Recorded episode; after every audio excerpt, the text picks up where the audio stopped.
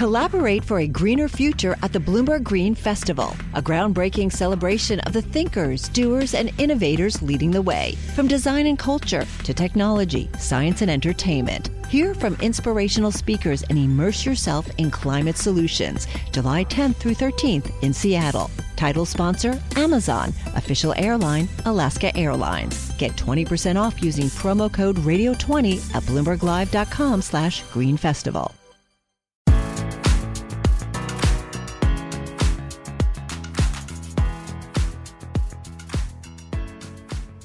ESG has become established as a key business theme as companies and investors seek to navigate the climate crisis, energy transition, social megatrends, mounting regulatory attention, and pressure from other stakeholders.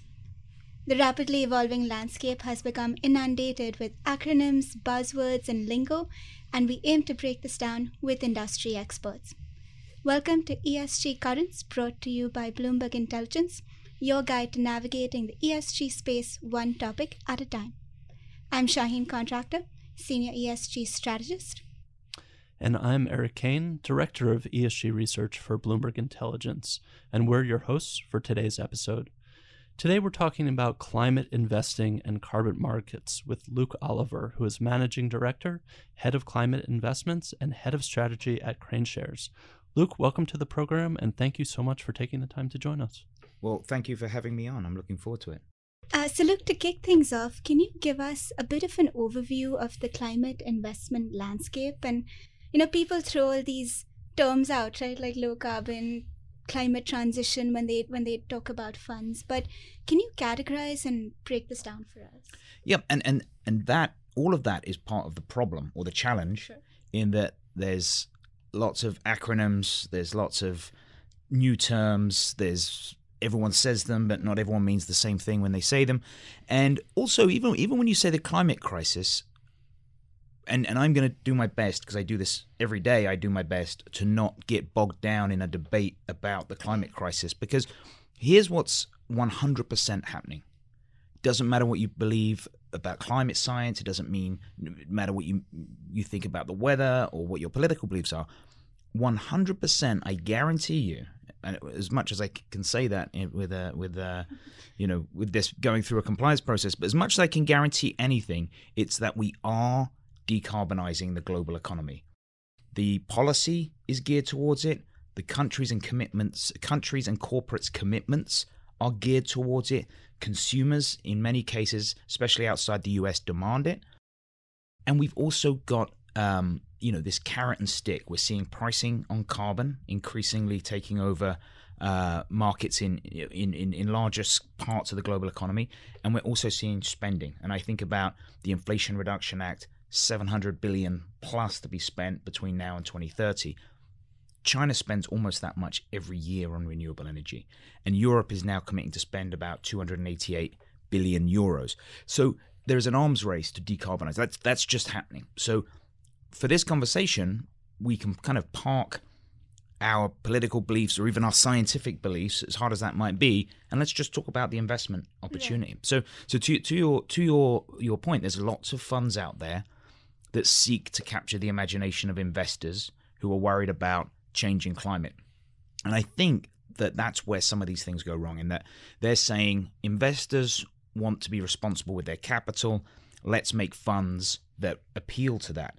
And the first the first mistake was people took they, they took ESG measurements when there's nothing wrong with ESG measurements. Mm-hmm. They measure different uh, metrics for companies in terms of environment, social, and governance. And that's just information. However, the blunt way they were used, where people just skimmed off what they determined bad ESG companies and didn't invest in them, or they added extra companies that had good ESG scores, and that threw out years, decades of investment research and just suddenly put a very blunt filter on, on stock. So that didn't work. Then people talk about low carbon or uh, you know carbon free investing.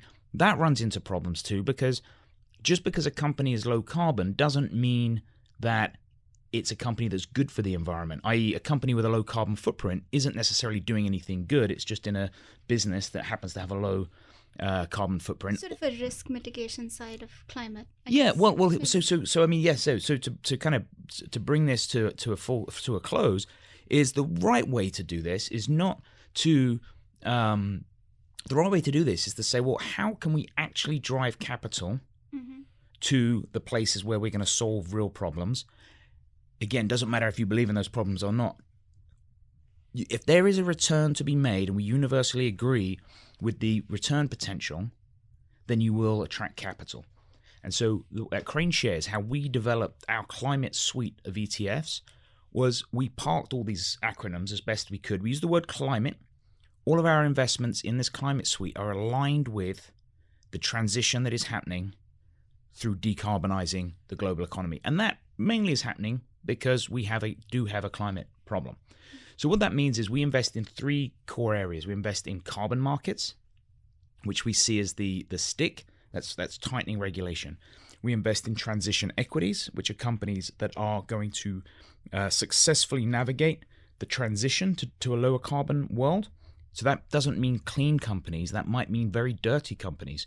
Um, again, not that we're the opposite of ESG. It's just that we're looking at change and transition, and that's what's important. And that's what's important for returns and important for impact. So that's where we want to be. And then last, lastly, we care about um, natural resources because those companies that are decarbonizing are going to need to um, use a lot of natural resources like copper, like cobalt, like lithium. And, and some of those are not clean processes to, to, to attain those metals, but they're absolutely critical to decarbonization. So, all of that is to say, we like to think we're coming at this pragmatically and we're putting aside the acronyms and we're saying we're investing in carbon, the right equities, and the right natural resources because those things will perform in the environment that we, without a doubt, can universally agree is happening. Sounds good. Yeah. It's a long answer, but uh, that, that's how we're thinking about it. No, it's it's a great answer. Um, I guess one a, a couple things I want to follow up on there. First, you you started by saying we are decarbonizing, and that's just the fact. Um, and I think that's refreshing to hear because I think oftentimes the conversations that we have center around the fact that that's not happening, um, or perhaps it's happening and, and not happening fast enough. So, just to, to follow up on that, is it your view that we're decarbonizing at the right rate, or do we ultimately need to accelerate that process even further? well we we need to accelerate we're not doing it fast enough and that's why we're feeling this change. And that's why you get when you whenever you have change you get people disagreeing about it and fighting about it. So we're experiencing the change of gear. So we it is happening and i say that i, I 100% believe that is happening. It's not happening fast enough but that's what the price of carbon so by putting a price on carbon um, and I'm not talking about people growing trees and selling offsets. We, we can talk about that because I've, I've got, you know, we, we are involved in that also. But primarily, we're focused in the compliance price of carbon. That is governments creating a free market on the price of carbon in the same way there's a free market on oil, free market on gold, and so on. To some degree, oil and gold both both have cartels to some degree, but but bad examples. But you get my point. There's there's free there's a market price for carbon, and so um, though and then the inflation reduction act as an example is is the carrot that's pumping money into decarbonizing.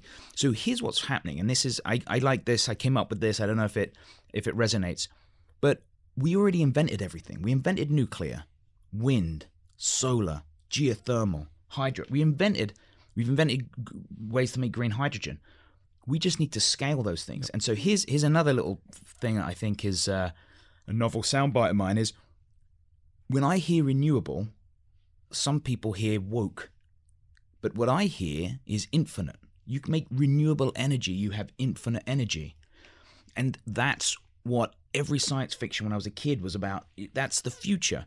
And yet here we are, 2023, burning coal like we did in the 1800s.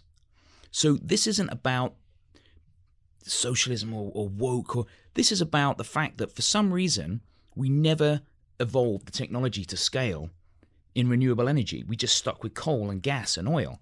And so global governments, and this is where you can kind of take the climate out for a moment, global governments realize we're not going to be able to sustain ourselves on this amount of energy and the exponential growth in energy burning rocks that we dig out of the ground.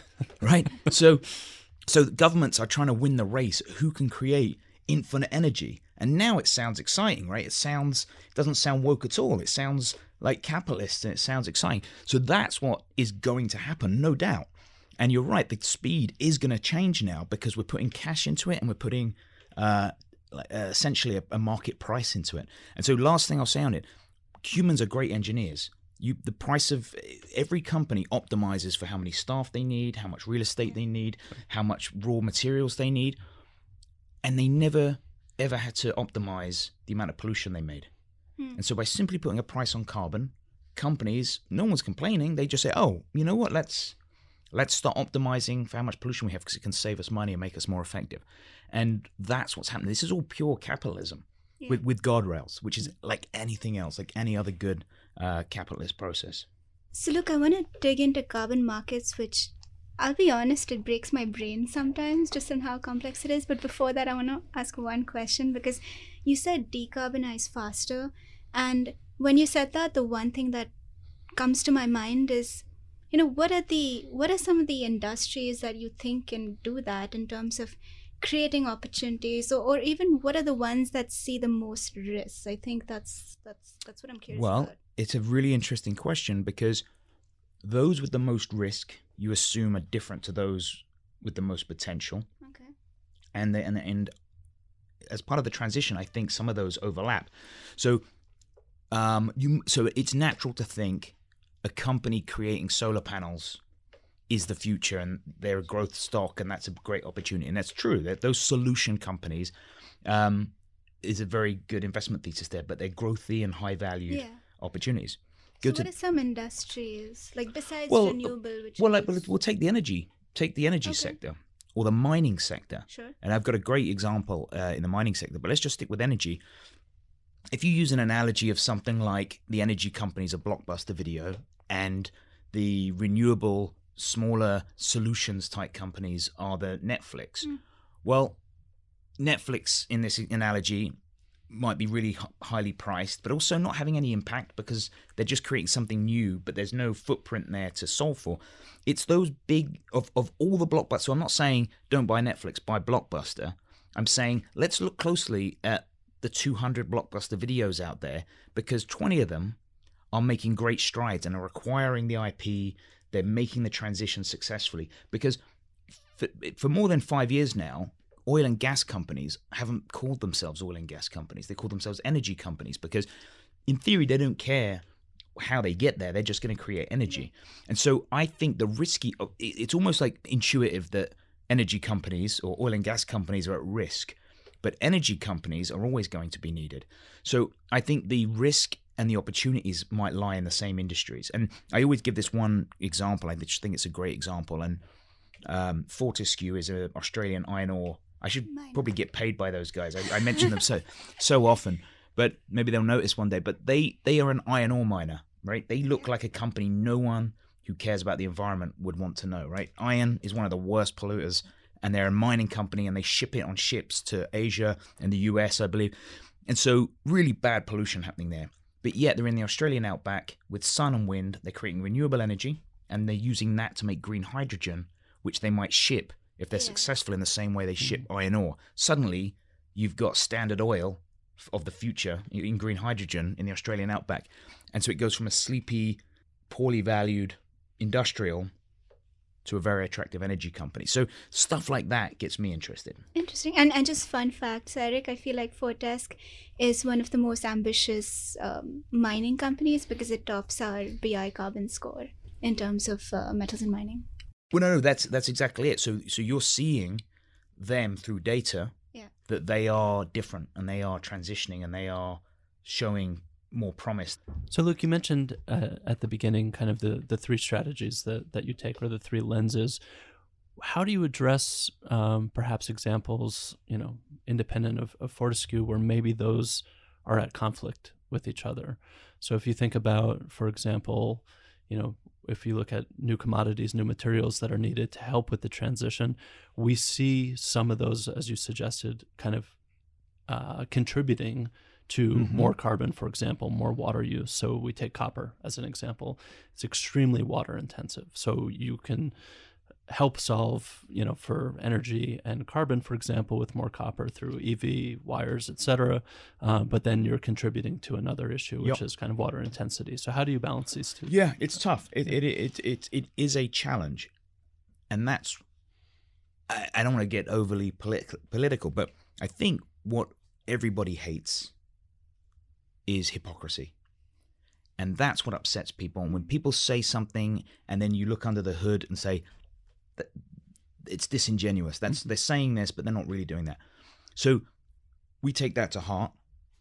You have to be you, you, let's not be hypocrites, right? We, we we are able to look people in the eye and say there are companies we like that are not good to the planet, Mhm.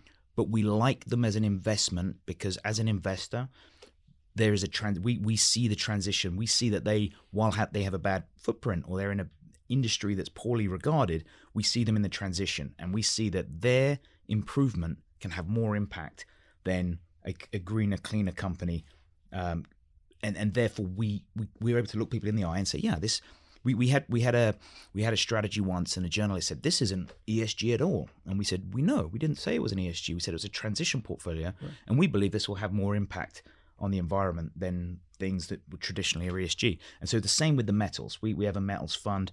Um, it's a transition metal copper, lithium, cobalt, zinc, nickel, aluminum, and it's the same. We we we that is what it is. These metals, their extraction is definitely not green, but without them, we won't be able to upgrade the grid to to make these great strides in being green. And without lithium and cobalt, I mean, I I was, I was lucky enough to go to the um, the uh, Gigafactory in in Texas, Tesla's factory, and I went to their their they were making great strides in getting um, as much of the rare earths out of their drivetrain. They were making great strides in reducing the amount of cobalt they used, but they could not. They were like, cobalt is too good a material. It's too effective for us to get rid of it. So we'll always need it. So then they started trying to source it Right. in a renewable way. So that's the best thing companies can do. But our view. So here's how I. If someone really held me to that and said, well, where's the trade-off between the harm that mining causes and the good that the metal causes? Well, there, there's plenty of people can tell you the battery metals have this much pollution and the and the break even, the climate break even is two years or whatever it may be. Um, but also, you can make an argument um, that as an investor, you're creating price discovery by us giving access to investors to cobalt and lithium prices. We can create the price discovery, and if the price discovery gets to the price, if we allow people to position, you're essentially forecasting the future price by creating that price discovery today. And if those prices are higher, it's going to increase the technology and investment in extracting it to do it more cheaply and more efficiently. So that is sort of the invisible hand of economics that that should work. It's hard to quantify, but that's why we have to just tell people it is what it is. We we're investing in things that while not clean, ultimately we we, we have a really strong feeling that having po- very positive impact. And uh, as long as you don't try to pretend you're doing anything other than that, I think it's okay. And I think that's you know there's tough decisions have to be made. Absolutely. Yeah, and I think that ties in well to the the opening remarks that you made around, you know, how ESG essentially created a screen and said certain industries are are bad and, and others are good and it's certainly not the the approach that you know we take w- within the BI ESG team where we take I think an approach that's more in line with with what you're describing Yeah. trying to identify uh, the risk and opportunity uh, regardless of the the industry and I think we've done some recent analysis uh, looking at the fact that ultimately, if you want to have the biggest impact on something like decarbonization, it's often you know by looking at the companies that are the biggest emitters, right? And Yep. and they can have the biggest impact. So simply kind of ignoring them and, and saying that that's kind of counter to the the overall idea of decarbonization, I think is something that we've always kind of encouraged against. Yeah, yeah, and I mean, like anything, if you're going to try and solve a problem, start with the problem. Right. And, Exactly. uh, Not yeah. ignoring it. Yeah, No, yeah. not let's ignore. it. Let's not. it. Let's ignore the problem. And it's and it's uh, yeah. That's that's exactly right. And that's that's that's very true. So look, I wanna switch over to, you know, that that thing I said that breaks my brain, carbon, Carbon. markets. Yes. Uh, could you break it down for us a little bit? Just tell us more about, you know, what are carbon markets? What are the Yeah. different types, emissions, countries covered, all those, all the fun stuff. Yeah, yeah. So right. So step one, there are two broad carbon markets. And of course, as you said, it's complicated. There's, there's lots of details and facets to it. But first of all, let's draw a line between two types of markets. There's the voluntary markets or the offset markets. Almost complete overlap between those two terms, but not entirely. This is where someone, you know, plants a forest or they may take a building that has a terrible carbon footprint and make it more efficient. And by doing these things, they're saving carbon. They're either avoiding carbon going into the atmosphere or they're sucking carbon out of the atmosphere, either through growing biomass like trees, or perhaps they've actually got a carbon capture, direct air capture uh, mechanism that's drawing carbon out of the out of the atmosphere. So when you do those things, you are doing a positive to the environment. You're removing carbon or avoiding it going into the atmosphere, and you can then register those actions and get granted through a registry carbon offsets. And then the person who is doing the good work can sell them to a company that is polluting. Now that's a small end of the market. It's traded about three billion dollars uh, this past year, maybe less. So it's a very small market on a global scale, but it gets a lot of news uh, article inches. Everyone talks about it. People complain about parts of it. There is some challenges in that it's less transparent. There's thousands of different projects. It's very uh, and it, and it's and it's there's you know a handful of different registries who all do a very good job at at um, measuring carbon and granting these offsets.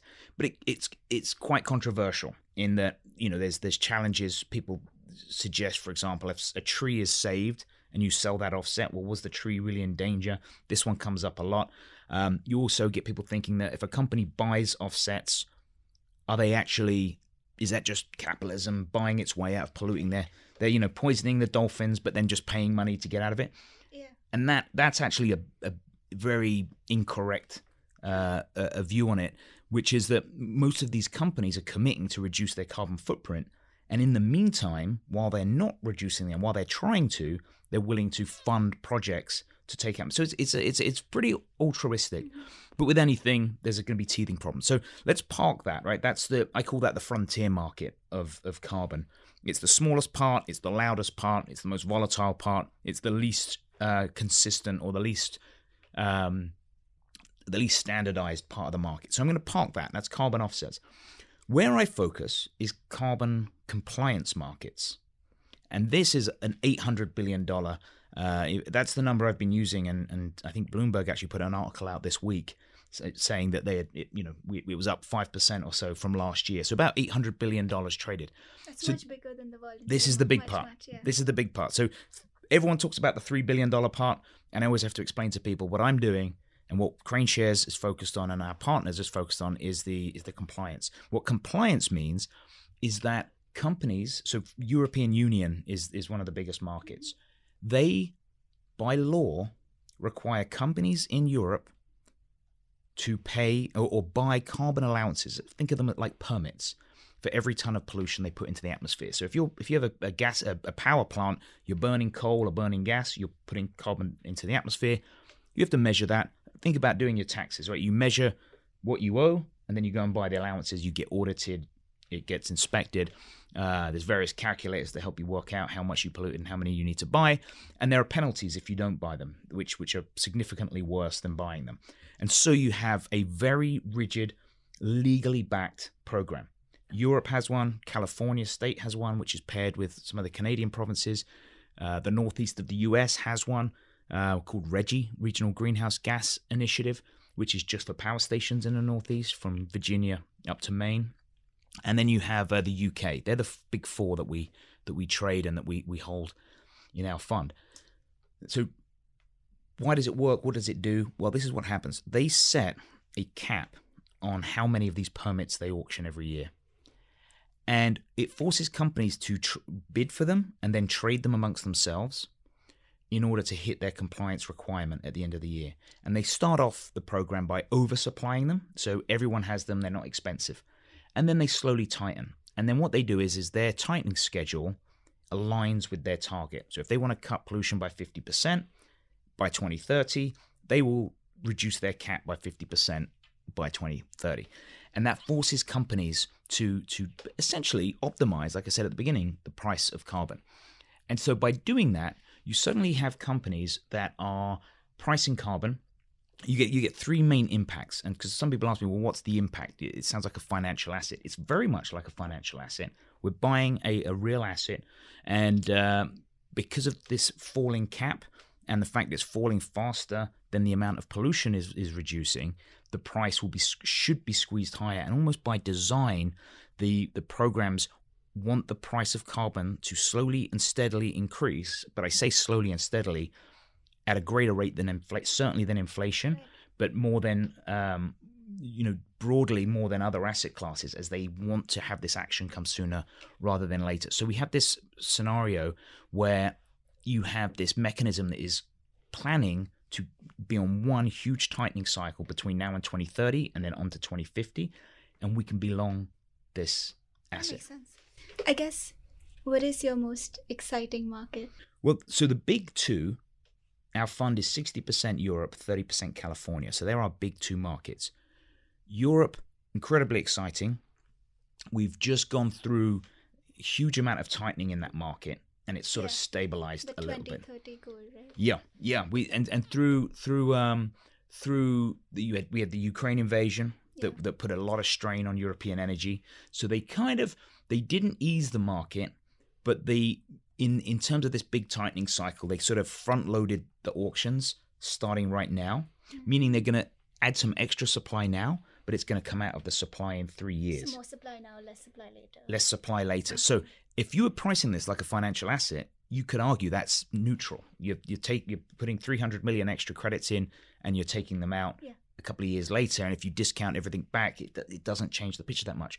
However, the market in Europe has been a little softer on this. So what we see as exciting about Europe is that we are now sort of in the trough of where they've eased the front, knowing that the curve is much steeper coming out of here. Secondly, we also know that corporates who are buying these as part of their compliance need have said if these fall below 80 euros, they're trading about 82 euros today.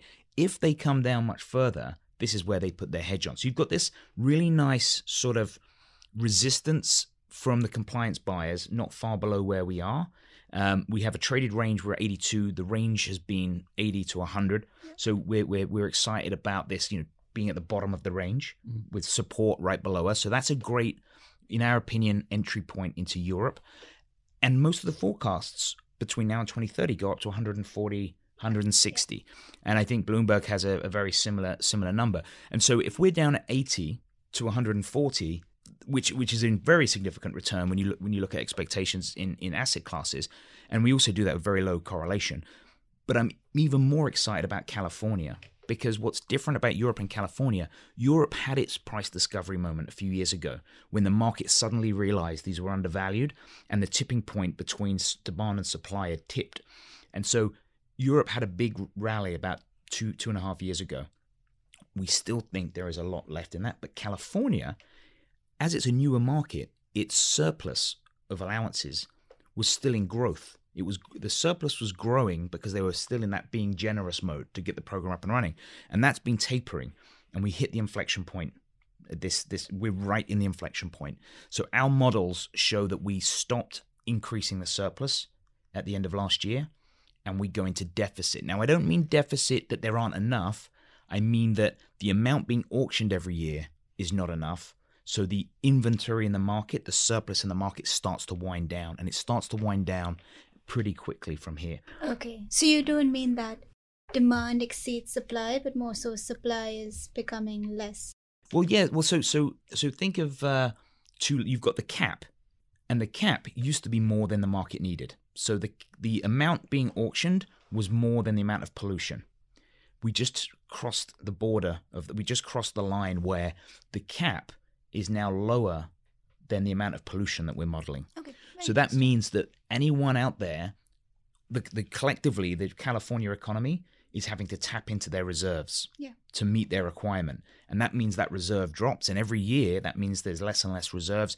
And so suddenly we go to price discovery. So we think California could have a very significant move. I mean, we, in fact, we sort of model that. I mean, California is fascinating because it also has a uh, CPI inflation plus 5% adjustment every year. to to the various tiered levels and the ceiling and the floor price and everything else. So really interesting market. So I would say California is the most exciting right now. We think that we could see prices, uh, you know, we're trading about thirty six dollars a ton, could easily be sort of 50 51 dollars okay. in a relatively short amount of time. So really excited about California. Very excited about the continued performance of Europe. So put those in a portfolio together, and I think you have something really, really interesting. Luke, you mentioned, of course, with uh, RGGI or the Rain Regional Greenhouse Gas Initiative here in the Northeast, that it focuses just on power plants. Can you tell us um, how California and the EU ETS yeah. are different in terms of the industries that they cover? Yeah, yeah, they they both significantly cover most major industry, and so um, and it's interesting because New York is in RGGI, and New York is starting to think about a California-like program that expands beyond just just power generation. So think about things like steel, glass, cement. These are some of the agriculture. These are some of the big uh, the big emitters, and they're included in these these programs. And Europe is in the process of adding maritime. So you can imagine shipping is, is you know I, I, I heard a stat once something like the the eight largest ships have as much pollution as all the cars on the planet or something like that. Don't don't fact check me on that, but something like that, like some shocking wow. shocking number. So um, it is interesting that that some of these programs cover more than others, and then you get programs like New Zealand's smaller country, smaller program, but I think they cover almost all of their emissions uh, economy wide. So there's there's a lot of different gradients, but what we're seeing is Europe is the kind of leader here is is growing the, industries it covers. Um, and they're also putting a tariff now called the carbon border adjustment, which will essentially put a tariff on companies importing carbon heavy like steel into Europe. So it means that there's no escaping. It doesn't mean that the European company will struggle against the importer. It, it, it means in like I, I think it means that the importer starts to also hedge in the carbon markets and we might see that price discovery moment so really this is an expanding market and I for anyone listening and, and, and to your listeners you may have already heard some of this before but I guarantee a year from now you'll say I remember when I first heard about that this is this is happening this is now about 20% of global emissions covered once China's program gets up to speed. Japan has a program. Uh, like I mentioned, Australia just launched a, a new program. It's going to rise pretty rapidly, and um, it's not going to take long until everything's covered. And this is going to be something that is part of all of our lives, all of our portfolios. Now, a couple things I want to follow up on there. You mentioned China, which I want to get into in, in a moment, but you mentioned, of course, the expansion of the EU ETS to include uh, marine shipping. And I think that industry, in addition to perhaps airlines, pose some additional maybe challenges to what we would see versus regulating emissions from a source like a power plant, which yep. is within yep. your borders. Mm-hmm. Um, so, curious as to your thoughts on kind of how complete that can be in terms of capturing emissions from marine shipping, given obviously not all that shipping is happening within yep. the borders of the EU. Yep. Well, I, saw, I heard a great story from a colleague um, that I think it was Europe insisted on taking tin or lead out of the solder used in in uh, micro, uh, micro, uh, microchips. And so when that happened, even though that was only for Europe, the chip makers couldn't afford to run two different processes. Mm-hmm. So they essentially banned, I, I, think it was lead, from the global supply chain. Europe is kind of leading the way like that with carbon by putting this adjustment mechanism. If you want to import into Europe, you're going to have to pay it. Some companies got got smart or thought they were getting smart and moved out of the borders, like chemical companies and things like that. That was that were able to. So to, to your point, a power station can't get up and leave. A avocado farm can't get up and go to Nevada. But there are there are some companies that can. Absolutely. And so now they've crossed the border and are shipping their stuff back. They're going to get hit with the carbon border adjustment. Exactly. So that's that's how it's being tackled. Um, as, as one of the more powerful tools. Aviation is interesting. The aviation got a break from the European program because they committed as a is a aviation industry to create their own global program. And that's interesting because it's a compliance program, but they use offsets as the as the currency of it. So that's kind of interesting. So it's a hybrid. So we actually, so it's called CORSIA. And we put that in our offset fund rather than our compliance fund. And that's simply because if you think about the demand supply, the compliance program, known, transparent, regulated, standardized supply that is specifically designed to reduce faster than the demand, i.e., pollution.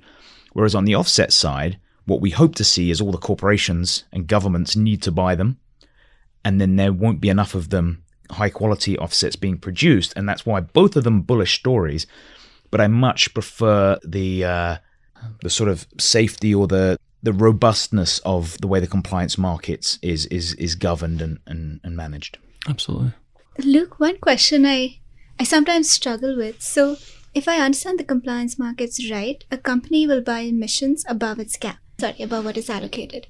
So I think a lot of this depends on technology not coming in to decline emissions fast enough. So there is still that bear case for the carbon markets where I guess tech comes in and solves all our problems and a company doesn't Yeah. need to buy emissions. Well, so how do you yes. think about that? Sorry, to, yeah, no, no. I, so I totally get the question, and I, I just want to go back to one piece when you said above their cap, and this is a bit of a mis- misconception. There are some programs where they're structured like that. Like I think the zero emission vehicles. This is the one that everyone talks about. Tesla gets to sell these credits. That's a diff- That's that's something slightly different. These cap and trade programs don't work by putting caps on companies. It's a lot more free market than that. It simply says the whole economy has one cap. And it's up to those. If you pollute 50,000 tons, you buy 50,000 permits. So Okay. so th- it's slightly different. It doesn't maybe it doesn't change the question, but it, it's just worth it's it's a nuance that no one is going around telling companies you're only allowed to do this and you're only allowed to do this. They're just saying, guys, you just have to submit permits for all of your pollution.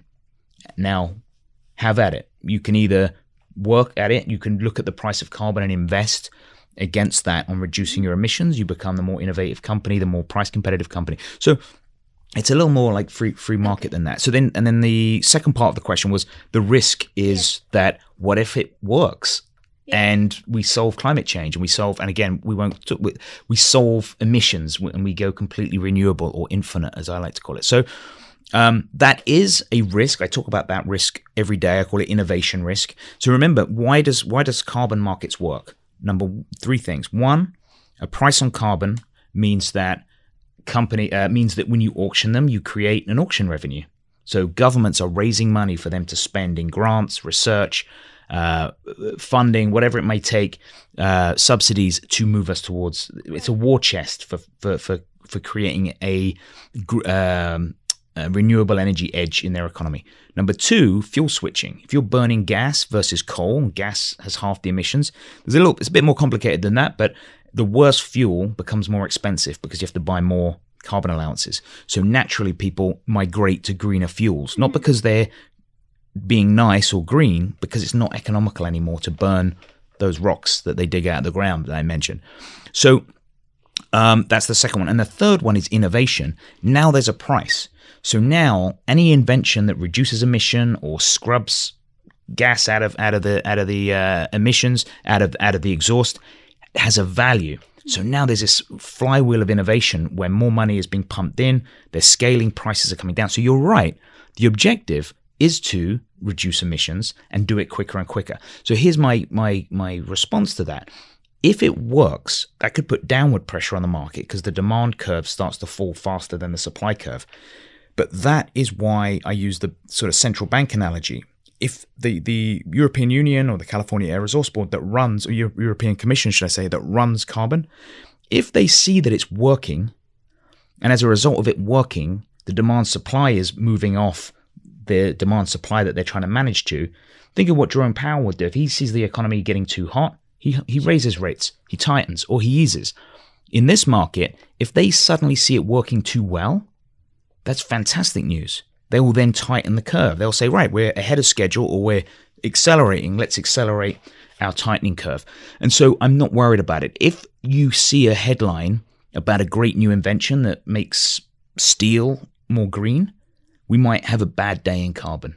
But that's okay because if they adjust, we'll come back. So so I see those I see innovation as uh, volatility potentially volatility we should be happy with because it's a good outcome and we should be confident that the price of carbon will then be corrected uh, over time back to where it was and beyond. That makes sense. Interesting. So, Luke, you mentioned China briefly. Mm-hmm. Uh, that's obviously a market that you know had been in develop for a very long development for a very long time. Um, can you tell us a little bit more about that and and whether or not you are excited about that market as well? Yeah, yeah. Well, so so KraneShares has has his, for many years had its focus on on China, and that's why we moved into this climate space because you cannot solve, or, or not only can you not solve the issue, but most of the opportunity is being created in and around China. China is has, has this rapidly growing um, carbon footprint. It also has the most spending in in decarbonization, renewable energy. So we see a huge opportunity there. So for us, it's a perfect marriage between, uh, but marriage but separate. But these are two distinct parts of the business that we focus on China and we focus on carbon. So, um, you know, we we we have a fund in in uh, electric vehicles with a lean towards China. We have uh, China Green Technology Fund. In the carbon space, we don't hold China yet because their compliance market is only maybe a year or two yep. old and it doesn't yet have the depth and liquidity that, say, the European market has. So we're watching it very closely. We would love to add to our global fund. So we have a global fund, as I mentioned, it's mainly Europe and US. We'd love to see China, Japan, Australia, something in the Asian time zone added to that. China is probably South Korea is another good one, but um, China is definitely sort of a front runner that we want to see get there. And and make no mistake, China it gets this uh, criticism sometimes that they're one of the worst polluters. Now, I, I talk about this a lot too because their gross pollution is one of the highest. Their per capita pollution is not very high at all.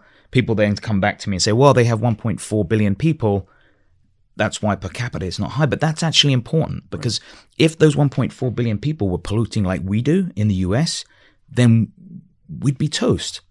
And don't forget that the reason the gross pollution is high there is because all through the 80s, we were outsourcing all our big industrial jobs and industrial processes.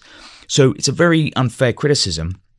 And China, more than anyone, I mean, like I mentioned, I mentioned the numbers. You know, we, we're talking about 700 billion being spent here over seven years. China does five, six hundred billion every single year. So China really is a leader here, and it's it doesn't get talked about enough. It, it always looks like because they've got this big footprint, they're not doing enough. The other thing to note is their targets are slightly different to ours. Most of the world is most of the Western world is looking at 2030, uh, 50% reduction, neutral by 2050. China, because of their growing middle class, much earlier in their stage of you know their, their development, the economic development, they're saying we there's no way we can hit 2030, but we're not. We're on board. We're going to hit peak at 2030, and then by 2060 meet everybody else at neutral. So, um, you know, we're we're very close to that and watching it very closely. Interesting. So you note you noted a couple geographies uh, that you're excited about going forward. I'm curious to hear your thoughts on perhaps other areas within this general kind of environmental space where you might see markets in the future, maybe something around biodiversity or water. Mm-hmm. Well, that's interesting too. So that so those so I think of water as a natural resource that uh, is ridiculously underpriced. There's not a great way to put that position on. Sure. Um, and you know, a lot of water type ETFs that, that's they, they don't really have a exposure, real exposure to that. So that's a tricky one. But water needs to be priced correctly for us to start using it responsibly. Um, not to keep going on with my anecdotes, but I, you know, I'm the sort of person that turns the tap off when I'm washing my teeth, like to save water. And then I got the sprinklers running outside, and I my water bill told me that I'd used seventy thousand gallons of water last year, and it horrified me because there's no amount of turning the tap off when I'm washing my teeth that can can put a dent in that, and uh, and so that's a real problem, and so it should be too expensive. That's a mm. crazy amount of water to use, It's unacceptable, and so I you know I've got to make those changes, but that's what pricing would do. So I'd like to see water being priced properly, and it it will mean things are more expensive, but it has to be solved. It has to be. Um, when it comes to like the biodiversity, that kind of feeds back into the offset market I mentioned. You know, where people are growing forests or saving forests. There's also credit given to the fact that there might be biodiversity in there, and not just biodiversity. You could be also uh, creating jobs or preserving indigenous um, populations, and there's a lot more. They call the you know the SDGs or like co-benefits of these offsets. So I'm not an expert in the in the the the um, biodiversity credits themselves, but it, it kind of comes hand in hand with the, the offset market. hmm Luke, getting to the voluntary carbon market, am I right in saying that is not yet an investable product? Like you spoke about the compliance market as an asset class, right, that you can invest in. Why aren't the voluntary carbon markets an asset class? Well, it is an it is an investable asset class, and we actually have an ETF that, Okay. that, that gives exposure to it. Although you know, I always comment that this is much more frontier market like. So KSET, KSET, to sound like offset.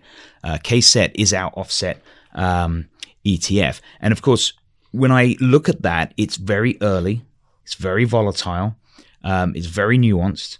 And so, you know, I, I always put that, like I say, in a, in a frontier type basket. Whereas the compliance markets, where we have our flagship, you know, we manage about 800 billion today, 500 in our global, which is KRBN for carbon, and uh, and and our California, which is KCCA, Ca- uh, KraneShares California Carbon Allowances.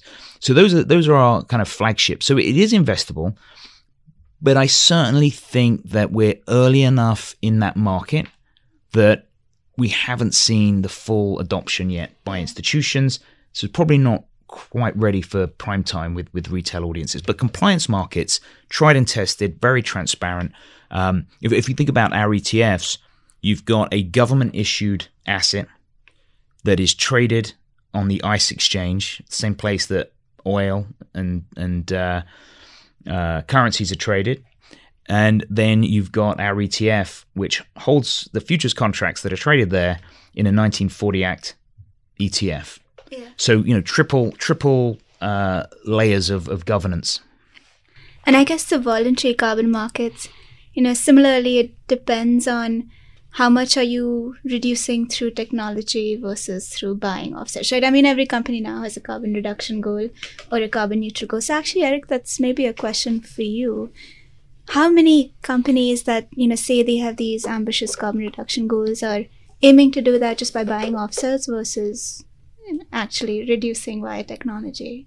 Yeah, it's it's a good question, and I think first and foremost, we don't always has have transparency into the answer, but I would say beyond that, it's very industry specific. So Luke mentioned, of course, Corsia, um, which is the offset market for global airlines specifically. There, all the companies are relying on offsets at this point because there's no alternative technology available yay, at scale. Yeah. Um, whereas, you know, something like utilities, we see kind of the opposite, where most utilities are uh, able to achieve their their targets through actual reductions rather than offsets. So I think it, it varies quite a bit. And I'd even go as far as to say that the I don't think it's binary. I don't think companies mm. say, "Oh, we're not going to try and reduce our pollution. We're just going to buy offsets," because that's not a sustainable way Yeah. forward. But it's while we're reducing, we're going because remember it's optional. They don't have to do any of it. They could just say, "We're not going to do this," but they want to, and they've made those commitments. They've made those goals. I guess it depends on the what's it called, the cost of carbon, the carbon cost curve. At you know, at what point is reducing a, a specific amount of emissions more than the, the cost of the offset? yeah, well, well, the marginal abatement cost Marginal curve. abatement cost. Yeah. Thank you. Yeah, but I, I think that's more relevant to compliance markets in that the price of compliance markets, because of this demand supply, they must be bought and there is only one known source of supply.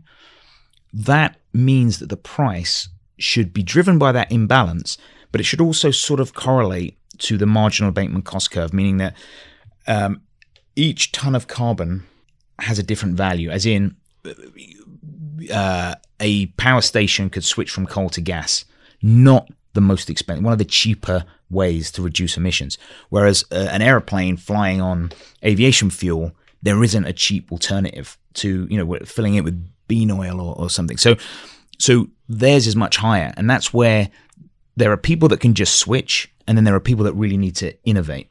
And so we look at that marginal abatement cost curve. Now that curve suggests the price of carbon needs to be fifteen hundred dollars, Sure, yeah. and our average price in our fund is about fifty dollars. Yeah. However, it won't get to fifteen hundred because of innovation. The cost of polluting will come down. So it's the experience curve, right? That's also another term, right? The more you do something, the cheaper it gets Yep. over the long term. Maybe just one last question, Luke, if, if you may, since we're kind of closing on this idea of the voluntary markets. Uh, I know one of the big controversies or, or things that's kind of being uh, hammered out right now, and will certainly be a topic uh, at COP28, is the idea of avoidance versus removal. Yeah. Curious as to that, whether that's something that, that you're looking at and your thoughts there, and how those decisions might ultimately impact the, yeah. the voluntary market. Yeah, what a great question. Here, I guess I can't speak for the industry, but I can tell you what I think, and I and I and I really hope this this kind of hits home. Both of them are incredibly important.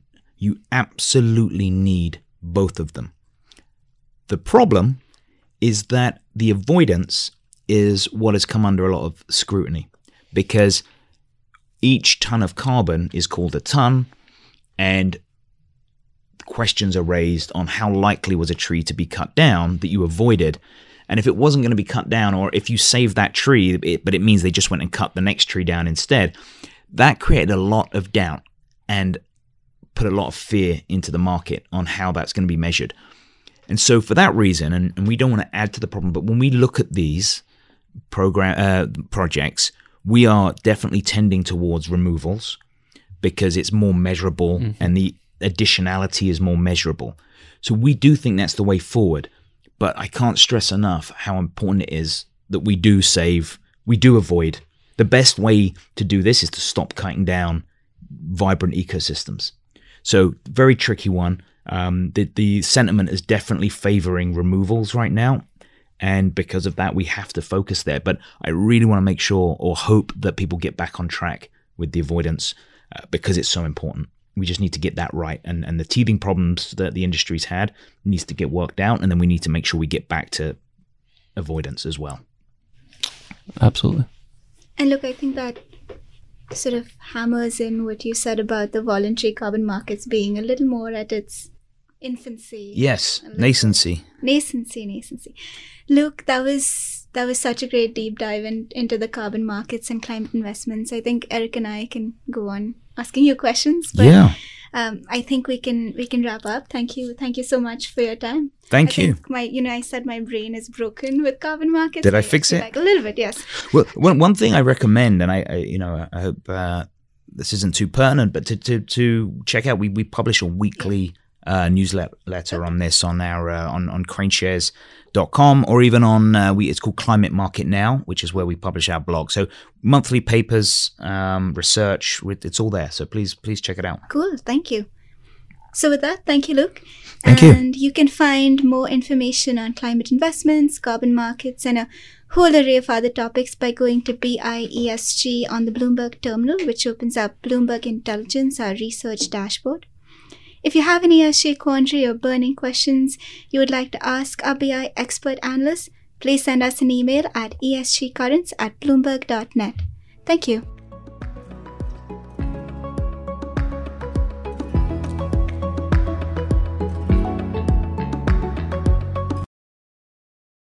Collaborate for a greener future at the Bloomberg Green Festival, a groundbreaking celebration of the thinkers, doers, and innovators leading the way. From design and culture to technology, science, and entertainment. Hear from inspirational speakers and immerse yourself in climate solutions. July 10th through 13th in Seattle. Title sponsor Amazon. Official airline Alaska Airlines. Get 20% off using promo code radio20 at bloomberglive.com slash green festival.